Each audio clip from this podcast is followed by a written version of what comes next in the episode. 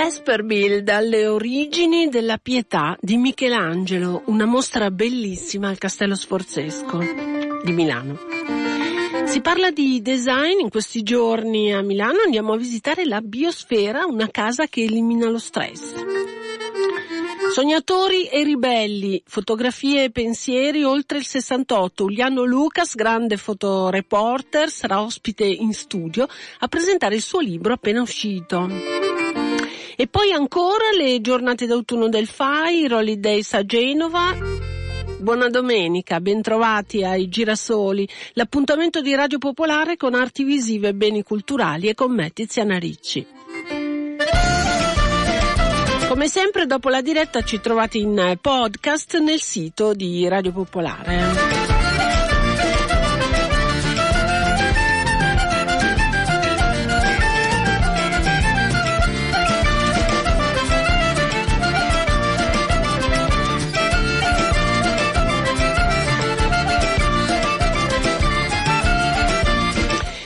Vesperbild alle origini della pietà di Michelangelo, un percorso molto interessante con opere provenienti da grandi musei, eh, opere da Bellini a Perugino, a Carpaccio, a Cosme e, ed è curata da Antonio Mazzotta che è uno storico dell'arte dell'Università degli Studi di Milano, da Claudio Salsi che è il direttore dell'area soprintendenza al Castello Musei Archeologici e da Giovanna Mori che è il conservatore responsabile del Museo della Pietà Ronda Mondanini.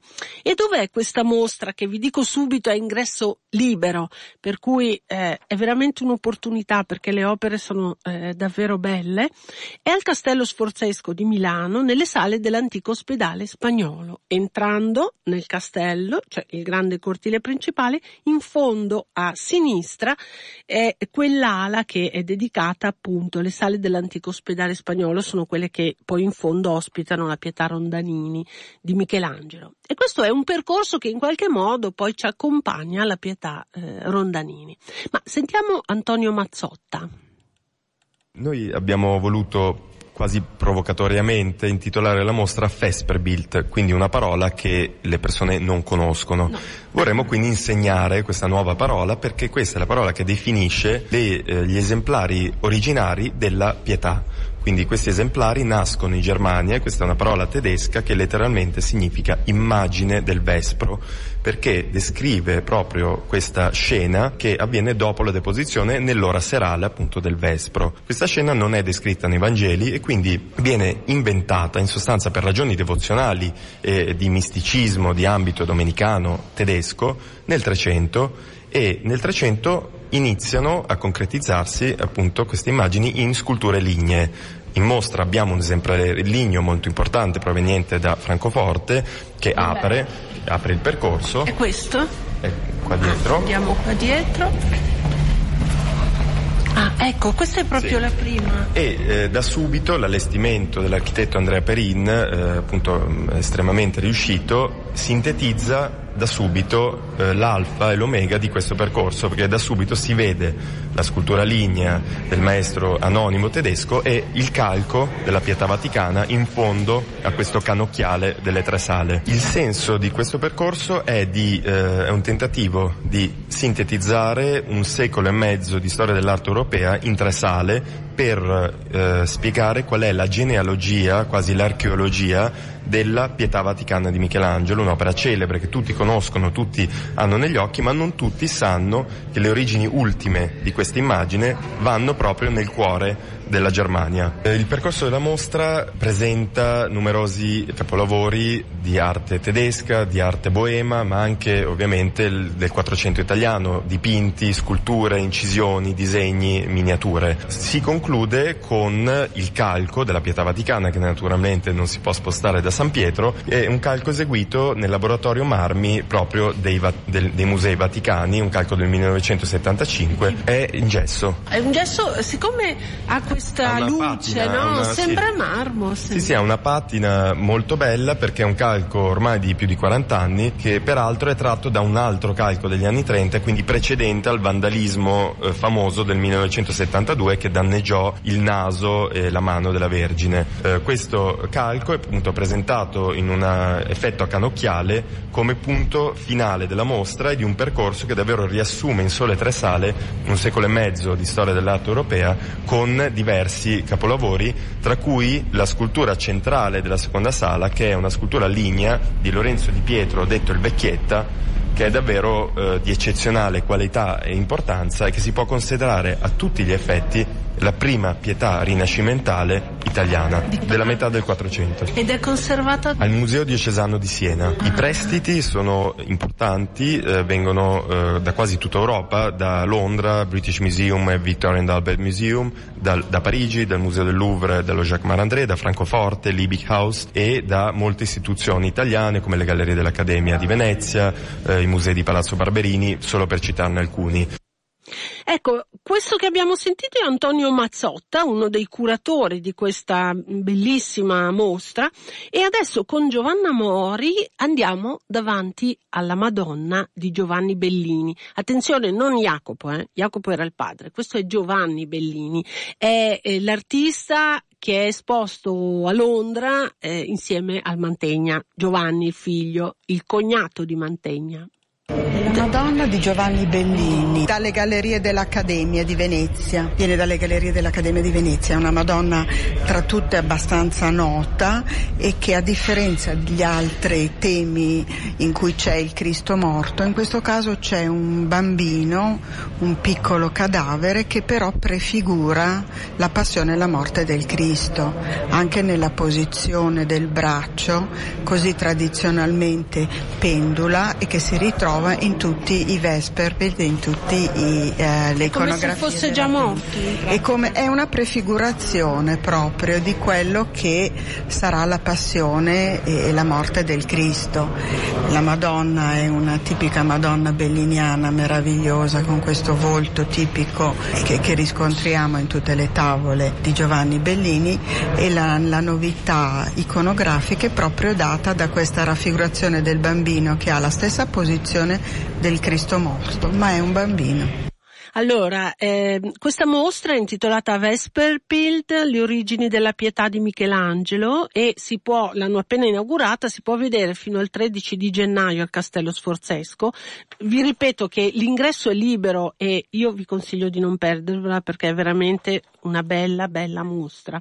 Però rimaniamo al castello perché c'è un'iniziativa che a me è piaciuta molto. Pausa pranzo in museo, la visita col conservatore. Con Fiorella Mattio, uno dei conservatori qui al Museo del Castello, no? Perché c'è un'iniziativa interessante. Pausa pranzo al museo. Di che cosa si tratta? Si tratta di nutrire lo spirito. Esatto, esatto. Abbiamo iniziato, abbiamo lanciato a settembre questa nuova proposta per tutti i nostri visitatori e alle 13 dedichiamo mezz'ora a raccontare una delle opere dei nostri musei, con eh, quindi lo sguardo anche del conservatore che racconta magari aspetti meno noti di un'opera, la sua storia conservativa, le sue vicende, per cercare di approfondire ogni settimana uno dei diversi musei del castello, perché passiamo dalla Pinacoteca. E nel castello esatto. ce ne esatto. sono tanti. Abbiamo, a seconda di come li si conta, 8 9, si va dall'archeologia al contemporaneo, dal design alla, alla pittura, agli strumenti musicali, alle arti decorative e ogni settimana andiamo in uno dei musei, il ritrovo è sempre in biglietteria e poi accompagniamo i visitatori a scoprire un'opera scelta ogni, abbiamo un calendario già fino a dicembre e l'idea è di continuare poi se questa iniziativa avrà il buon riscontro che finora. Allora, spieghiamo bene agli ascoltatori cosa bisogna fare per allora, partecipare. Per partecipare. Per informarsi sul calendario. Allora, il calendario è pubblicato sulla pagina Facebook del Castello Sforzesco all'evento Pausa Pranzo col Conservatore. Sul sito www.milanocastello.it c'è una pagina eh, con l'evento che è il calendario aggiornato. Eh, è sufficiente presentarsi pochi minuti prima delle 13 nella biglietteria centrale con il biglietto d'ingresso ai musei e non è necessaria la prenotazione, quindi in biglietteria centrale alle 13 troveranno il conservatore che quel giorno accompagna l'opera che condurrà poi nella parte, nella sala che sarà oggetto della visita. Allora prendete nota e tenete conto che tra l'altro è anche un modo per dimagrire, cioè nutrite lo spirito e l'anima e dimagrite nel corpo, che sappiamo che è uno dei problemi delle società consumistiche, il sovrappeso. Pausa pranzo in museo, allora ringraziamo Fiorella Mattio che, che ci ha illustrato questa iniziativa.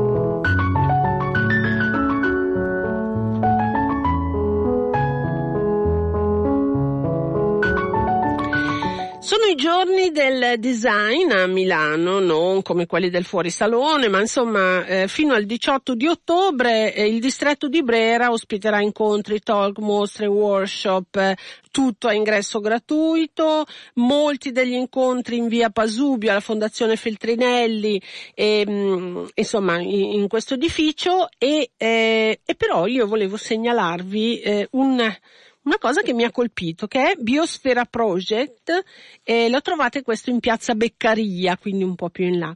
Di che cosa si tratta? Di un edificio per rigenerare mente e corpo. Io ci sono andata a eh, parlare con questo eh, professor Giuseppe Barbiero pensando appunto che fosse un architetto.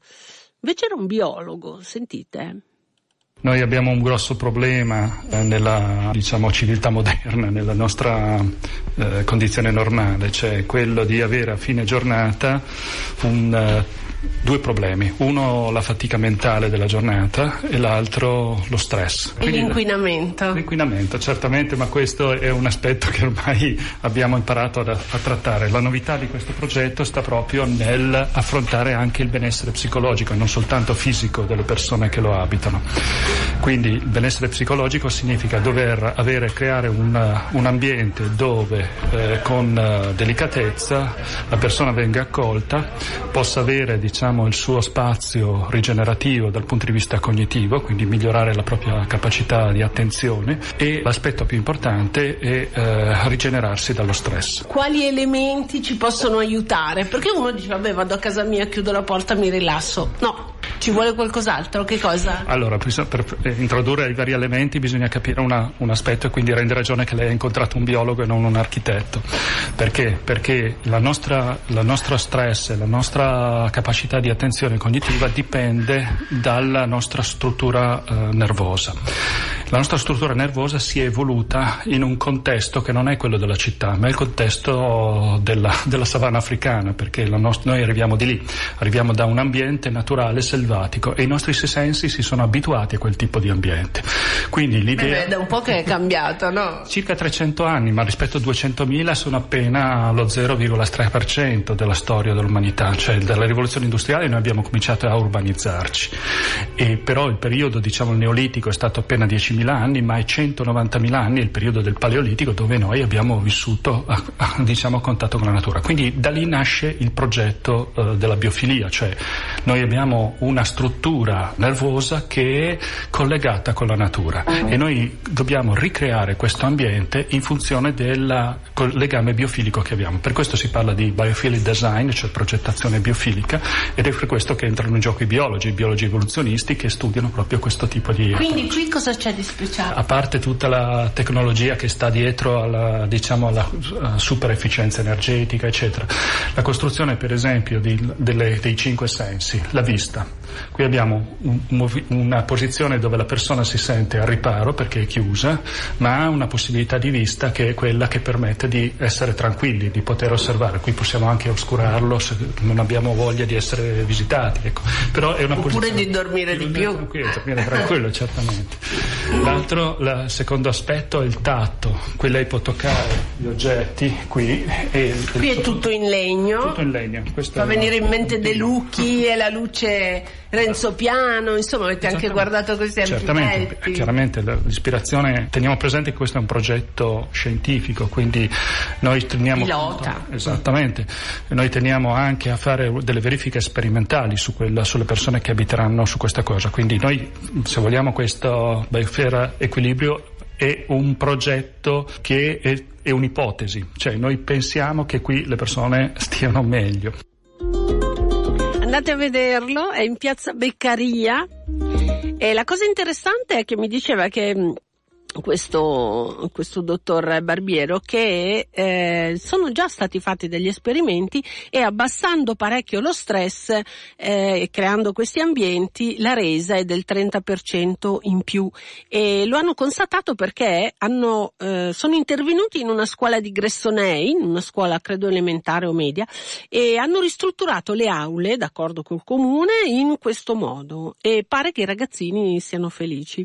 E adesso questo questo è un prototipo, mm, però loro vorrebbero appunto avere un rapporto con le istituzioni per vedere di intervenire anche nei luoghi pubblici appunto istituzionali. Vedremo. Adesso abbiamo appuntamento con la pubblicità e tra pochi minuti abbiamo con noi qui in studio Uliano Lucas, eh, che amiamo tantissimo e che è venuto a presentarci in anteprima il suo libro. Tra poco, eh?